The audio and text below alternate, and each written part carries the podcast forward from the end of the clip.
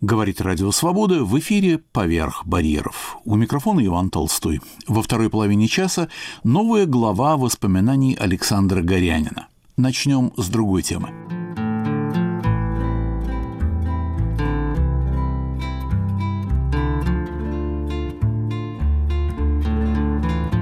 Ирредента.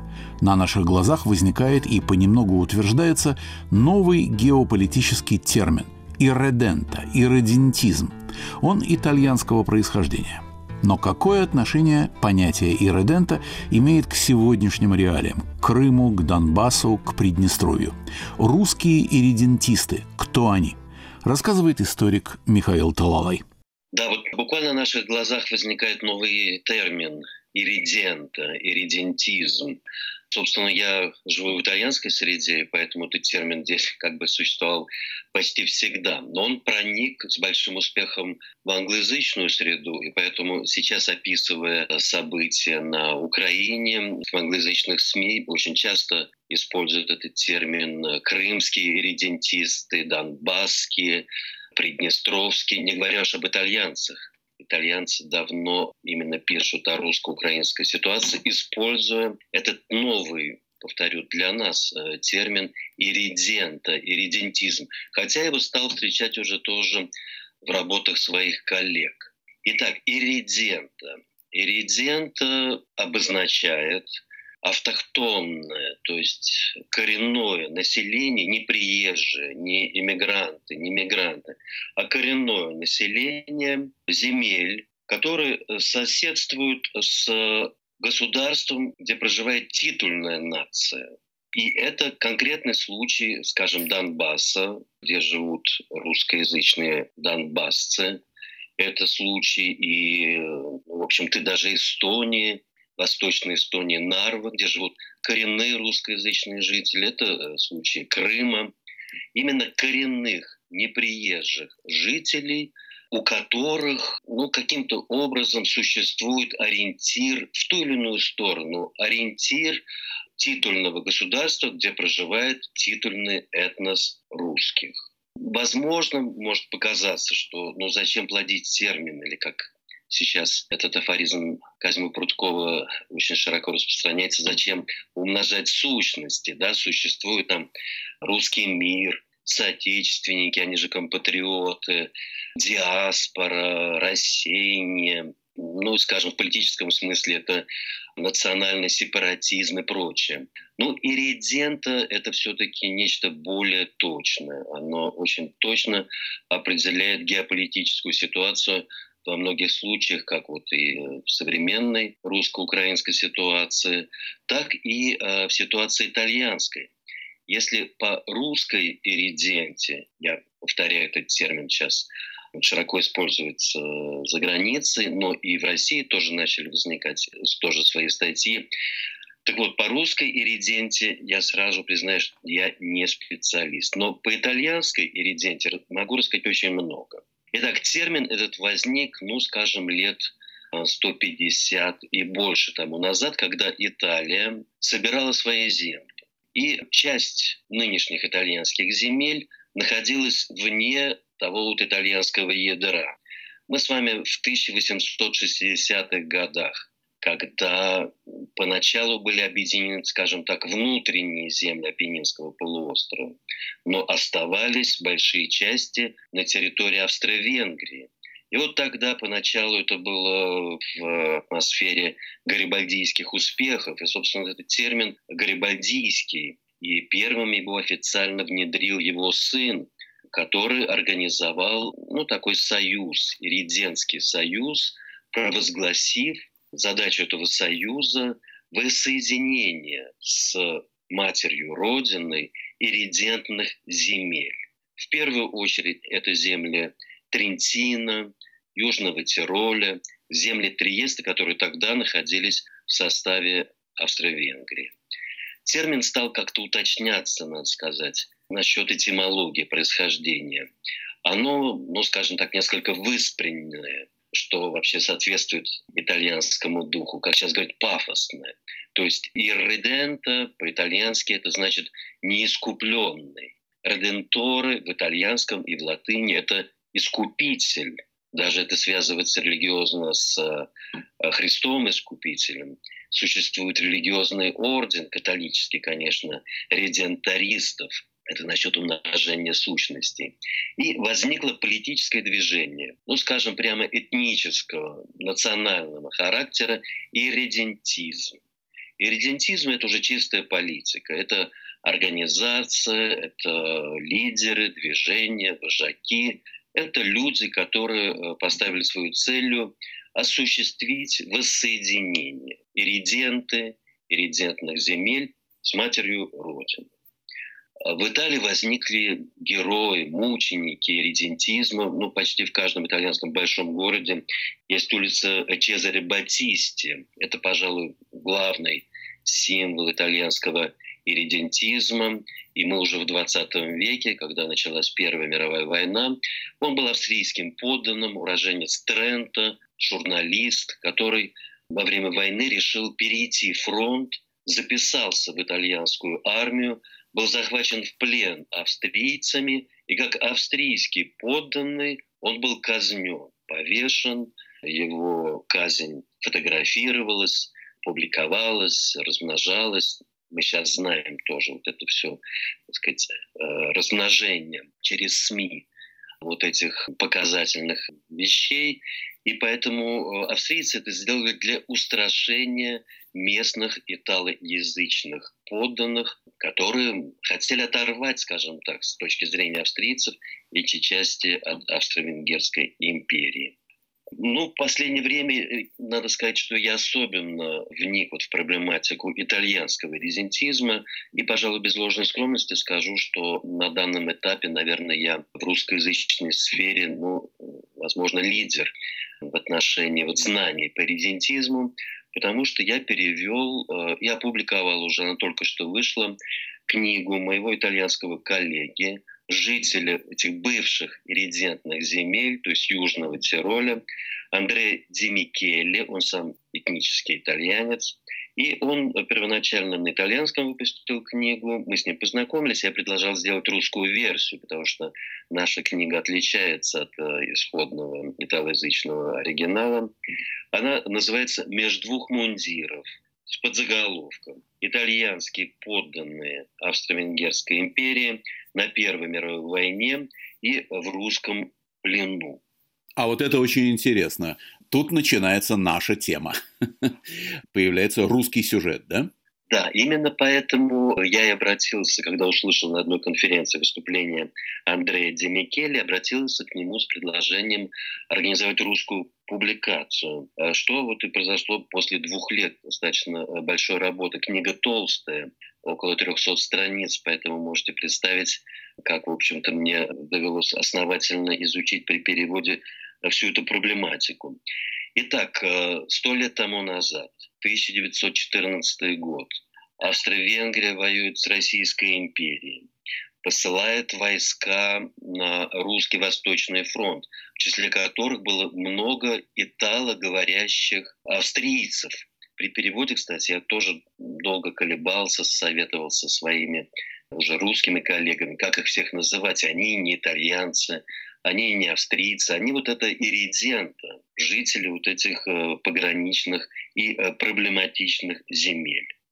Их посылают на восток. Они попадают в плен. Это Галиция, это первые русские успехи, потом обернувшиеся поражением. И вот представьте, Россия берет в плен, а, ну, минимум, точно статистики не велось, но минимум попало 25 тысяч вот этих итальянских австрийцев, италоязычных подданных Австро-Венгерской империи. Что с ними делать? Россия, когда получила эту массу, задумалась и, в общем-то, приняла достаточно такое интересное геополитическое решение освободить их и послать Италии с тем, чтобы они воевали уже против, ну, скажем так, своей родины, против Австрии. Это предложение застало врасплох итальянские власти, потому что в тот момент Италия находилась э, еще в нейтралитете, и принятие вот этой массы, которая стала бы воевать против Австрии, обозначало ну, такой импульс, толчок к вхождению уже в мировую войну исключительно против Австрии, с которой Италия связывала союз. Извините за эти долгие подробности. Но, тем не менее, надо понимать нерешительность э, итальянского правительства. Тем не менее, в самой Италии существовало такое могучее это политическое движение редентизма, которое подталкивало правительство в войну, и в итоге в мае 15 года была объявлена война Австрии, и таким образом весь этот контингент пленных стал потенциальным ну, таким оружием, скажем так оружием уже на стороне Антанты э, против Австрии. Что с ними делать? Как их переправить на фронт? Как заставить их сменить австрийский мундир на итальянский? Наша книга так и называется меж двух мундиров, меж двух униформ. И надо сказать, что у самих этих пленных не было достаточно такого уж четкого сознания, кто они. И здесь возникает тонкость. Да, они были иридзенты, то есть они были вот жителями этих земель, говорили по-итальянски, но многие из них не были иридентистами. То есть некоторые из них считали себя верноподданными Австрийской империи, жили хорошо при австрийцах и были не убеждены, что им надо переходить на сторону Италии. Многих останавливала возможная казнь. Если бы их захватили в плен, с ними поступили бы как с Чезаре Батисти – и об этом все знали. У многих остались семьи на территории Австрии-Венгрии, и тоже эти семьи, естественно, могли оказаться под угрозой каких-то наказаний, какой-то кары. Э, интересно, что многие военнопленные часто даже меняли свой этнос, свою национальность, скажем так. Когда были успехи русского оружия, они считали себя итальянцами. Когда австрийцы переходили в контратаки, они говорили, что ошиблись и что они австрийцы. Ну, скажем, такой курьезный случай – один врач по имени Календа, итальянское имя, он был заключен в районе Самарканда, далеко посылали этих пленных. Он сначала объявил себя итальянцем, пользуясь хорошим расположением российских властей. Они к италоязычным относились лучше, считая их тоже некоторыми жертвами австро-венгров. А вот когда пришло известие, что его имя находится в списке австрийских врачей, подлежащих обмену на русских врачей, заключенных в Австрии, русских пленных, и он мог воспользоваться возможностью избежать плена, он исправил свое первоначальное заявление и заявил, что он австриец. Еще один случай двух офицеров родом из Триеста. Это тоже иридентная зона, бывшая австрийская, теперь итальянская. Эти люди, это иридент в зоне Триеста была перемешана густо не только с австрийцами, но и со славянами, со словенцами. Попав в плен, будучи ранеными, они сочли за лучше объявить себя славянами, зная, что для австрийцев целью будет Сибирь и прочее.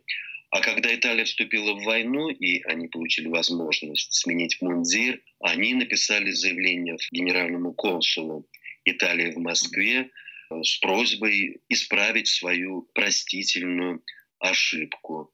Один, например, житель Триеста, когда был пленен русскими, был записан как польский израильтянин. Потом он объявил, что это тоже ошибка, что он итальянец. Таких примеров было очень много.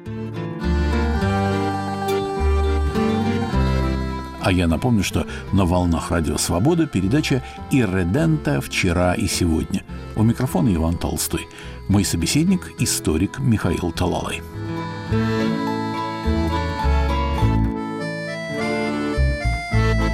Но, тем не менее, вот в момент успеха большинство решило стать итальянцами. Для них собрали особый лагерь в Тамбовской губернии – в Кирсанове. И стали там их готовить переброски, стали из них ковать э, настоящих итальянцев. В этом лагере выпускали газету, они писали гимны, к ним проявил участие местное население, была одна даже русская дама Нарышкина, которая свои средства выделяла, шила для них знамена итальянские, опекала всячески именно этих сменивших мундир бывших австрийских подданных в Австрии были очень обеспокоены этим лагерем. Там даже возникло новое еще понятие, совершенно неизвестное в русскоязычной среде, ну, после нашей книги, возможно, оно станет известным, это кирсановец, по-немецки кирсановер. То есть это те опасные люди, которые изменили австрийской родине, которых нужно при случае, так сказать, репрессировать, нужно следить за их семьями и прочее, прочее. Поэтому кирсановцы это стали так сказать, враги империи. И не зря, потому что в итоге в 16 году был организован первый такой эшелон кирсановцев, которые отправили воюющую Европу. Как их отправлять? Европа охвачена войной, поэтому их отправили в Архангельск. Четыре тысячи человек, общем-то, не маленькая группа. И э, там погрузили на английский антантовский флот и кружным путем через Францию, где их приняли с восторгом, их переправили затем э, в Северную Италию, и они тоже по большей части приняли участие в войне. Но затем что случилось? Произошла революция, распад фронта, Э, гражданская война и огромная масса этих пленных осталась в нашей стране. Непонятно было, что с ними делать. Война еще шла, собственно, мировая. Как их заполучить обратно Италии. У итальянцев возник план переправить их через э, Сибирь по транссибирской магистрали. Э, через Америку, которая тоже вступила на войну Италии в тот момент, и таким образом заполучить эту массу. Но пока они ехали по Транссибирской магистрали, вспыхнула гражданская война. И их, э, в общем-то, Италия, которая стала на стороне белых, подключила к белому движению это еще один малоизвестный эпизод, где эти э, бывшие австрийцы, теперь итальянцы, объединились с белочехами, как их тогда называла красная пропаганда, и воевали против красных. Как вспоминали те, кто вернулись, на самом деле им было почти все равно, кем быть. Красными, белыми, монархистами, республиканцами. Их главное желание было вернуться домой. Об этом они очень часто говорили, писали. Конечно, были убежденные люди, фанатики, которые перешли к красным, были убежденные тоже белые, но это были исключения. Поэтому в 19 году, надо сказать, участие итальянцев гражданской войне в Сибири закончилось. И э, перед их отправкой на родину возник вот любопытный документ. Это прощание белых в Сибири с, ну, скажем так, с белыми итальянцами, которые отправлялись в Италию из редакционной статьи газеты «Свободная Сибирь» от 7 августа 1919 года, подводящей итоги действиям итальянского экспедиционного корпуса, в которые были включены иридентисты. Сегодня Красноярск покидают итальянские войска. Они были у нас в тяжелое время. Они видели нашу родину в дни ее мучительной болезни, разложившей нравственный облик русского общества. Они наблюдали страну в период величайших потрясений, разрушивших основы государства. Шла революция, сметая все на своем пути, плохое и хорошее. И трудно было разобраться в том хаосе, который представляла из себя жизнь России. Грустные впечатления должны вынести о русских наши верные союзники. Но печальная картина гражданской войны и связанная с ней дезорганизация во всем строе русской жизни не остановила итальянцев от деятельной помощи тем русским, которые поставили своей целью восстановить былую мощь государства – Помощь итальянцев выразилась не в одной только моральной поддержке, которая особенно нам была необходима. Наши союзники с оружием в руках вступились за порядок в губернии. Боевые действия их отрядов на внутреннем фронте имели громадное значение в деле обеспечения нашего тыла, как было отмечено в приказах высшей воинской власти. Храбрость итальянских офицеров и солдат, проявленная ими при ликвидации большевистских шаек, до сих пор вызывает восхищение русских. Дисциплина, введенная в итальянских войсках, отношение офицеров и солдат долго будет служить примером для военных. Россия никогда не забудет братскую кровь, пролитую итальянцами в глухой тайге Канского уезда. Эта кровь навеки соединила две великие нации. Теперь итальянцы уезжают с чувством исполненного долга. Но и уезжая, они не забывают то тяжелое положение, в котором остается Россия. Всем, чем могут, они стараются помочь нам. Они передают нашей армии всю свою горную артиллерию. Скажем же нашим верным союзникам от чистого сердца доброго пути. Попросим итальянских офицеров и солдат, с которыми мы так подружились за время их пребывания в Красноярске, передать горячий привет солнечной Италии от холодной Сибири. Пусть расскажут они там, в Европе, то, что видели у нас, и пусть опыт нашей несчастной Родины, раздираемой на части гражданской войной, послужит предостережением для наших верных союзников, пусть они не переживут то, что пережили мы. Это была цитата из газеты «Свободная Сибирь» 1919 года. Первая мировая война закончилась. Австро-Венгрия, как известно, потерпела поражение, и Италия получила от нее чаемые иридентные земли. Это Трента, уже упомянутый, Южный Тироль, Триест. Тогда же среди австрийцев сложился э, миф об ударе в спину, о том, что якобы их могучую, славную империю разрушили неверные народы, в том числе итальянцы, ну, чехи, словаки и прочее. И клеймо трусости и такой склонности к предательству было наложено вот на все эти национальные меньшинства. Надо сказать, что в случае итальянцев это питалось также закоренелыми предрассудками у северян о ненадежности и вообще лени южных народов. Италия, как Франция и Англия, решила вывести свои контингенты из э, уже советской России и застрявших на востоке России, в Сибири, итальянцев собирали в Китае. То есть эти бедные пленные в итоге оказались э, в Китае, э, в таком сборном лагере. И откуда их партиями отправляли на родину. Многие из них совершили кругосветные путешествия. Не зная, когда они отправлялись на фронт в 1914 году, что они вернутся спустя 5-6 лет уже с другим, скажем так, паспортом, будучи итальянцами.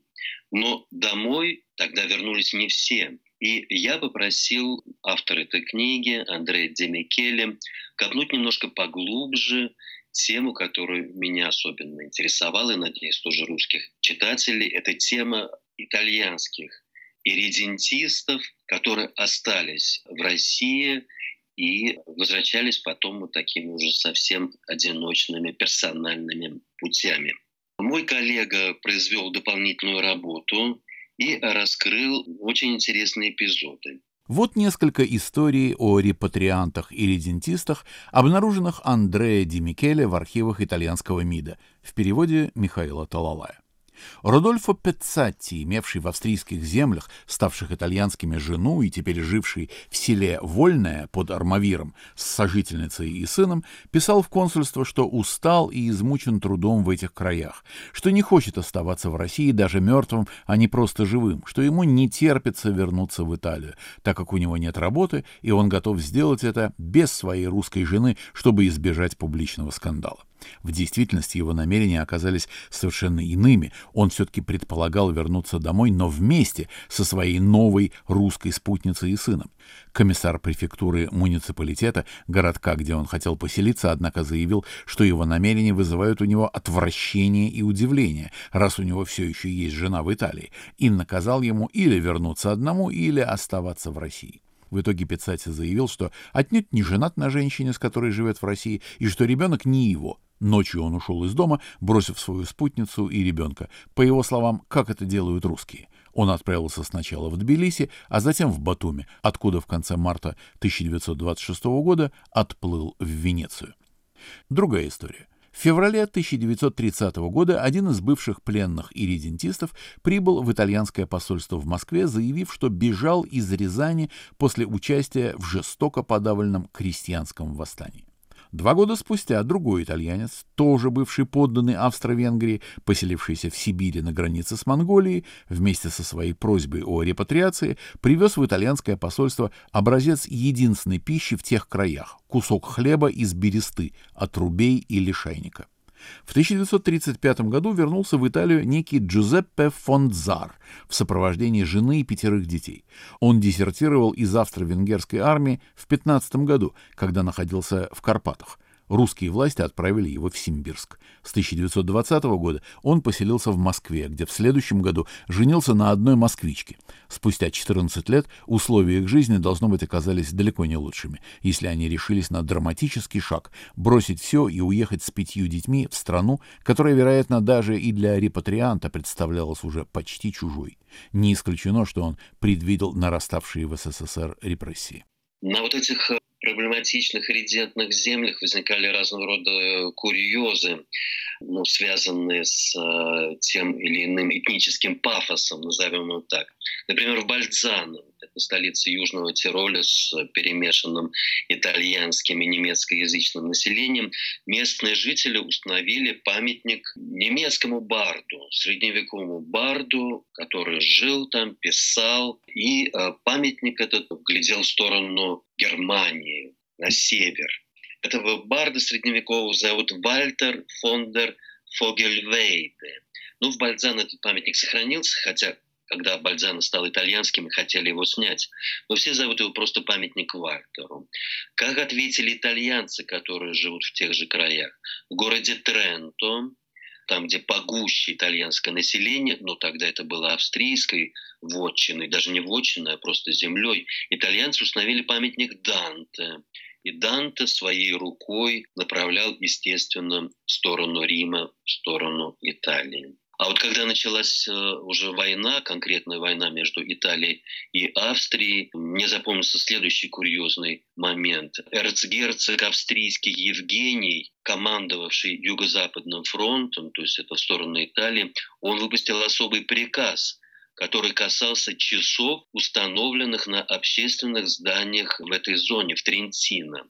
Эрцгерцог Евгений, убедившись, что во многих случаях часы, установленные на колокольнях или на ратушах, воспроизводят цифры от 1 до 24, и это обычно используется в Италии, он приказал убрать цифры от 13 до 24, и их наличие в приказе было определено как признак иридентизма, нарушающего государственное устройство.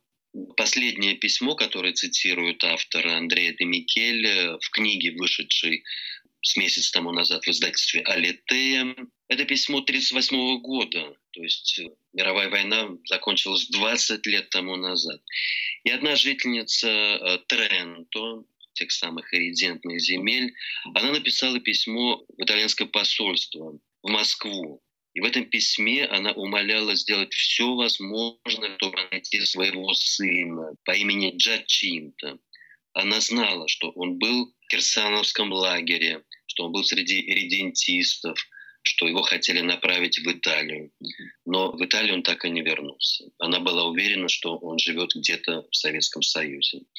Следов Джачинта так и не удалось найти. Это 1938 год пройдет еще всего лишь три года, и в 1941 году начинается Вторая мировая война, и в русский тогда уже советский плен попадает еще примерно 80 тысяч итальянцев. Но это, правда, уже история совсем не связанная с иридентой, но история тоже э, печальная. Военнопленных, которые использовали в ту или иную сторону. Уже во время Второй мировой войны речь шла не о национальности, а об идеологии. И итальянских военнопленных перековывали из монархистов и фашистов, перековывали в коммунистов с целью использовать их в послевоенной ситуации.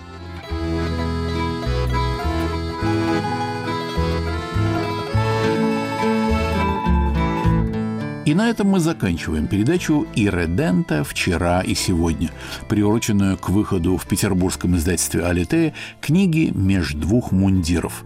Моим собеседником был переводчик книги, историк Михаил Талалай.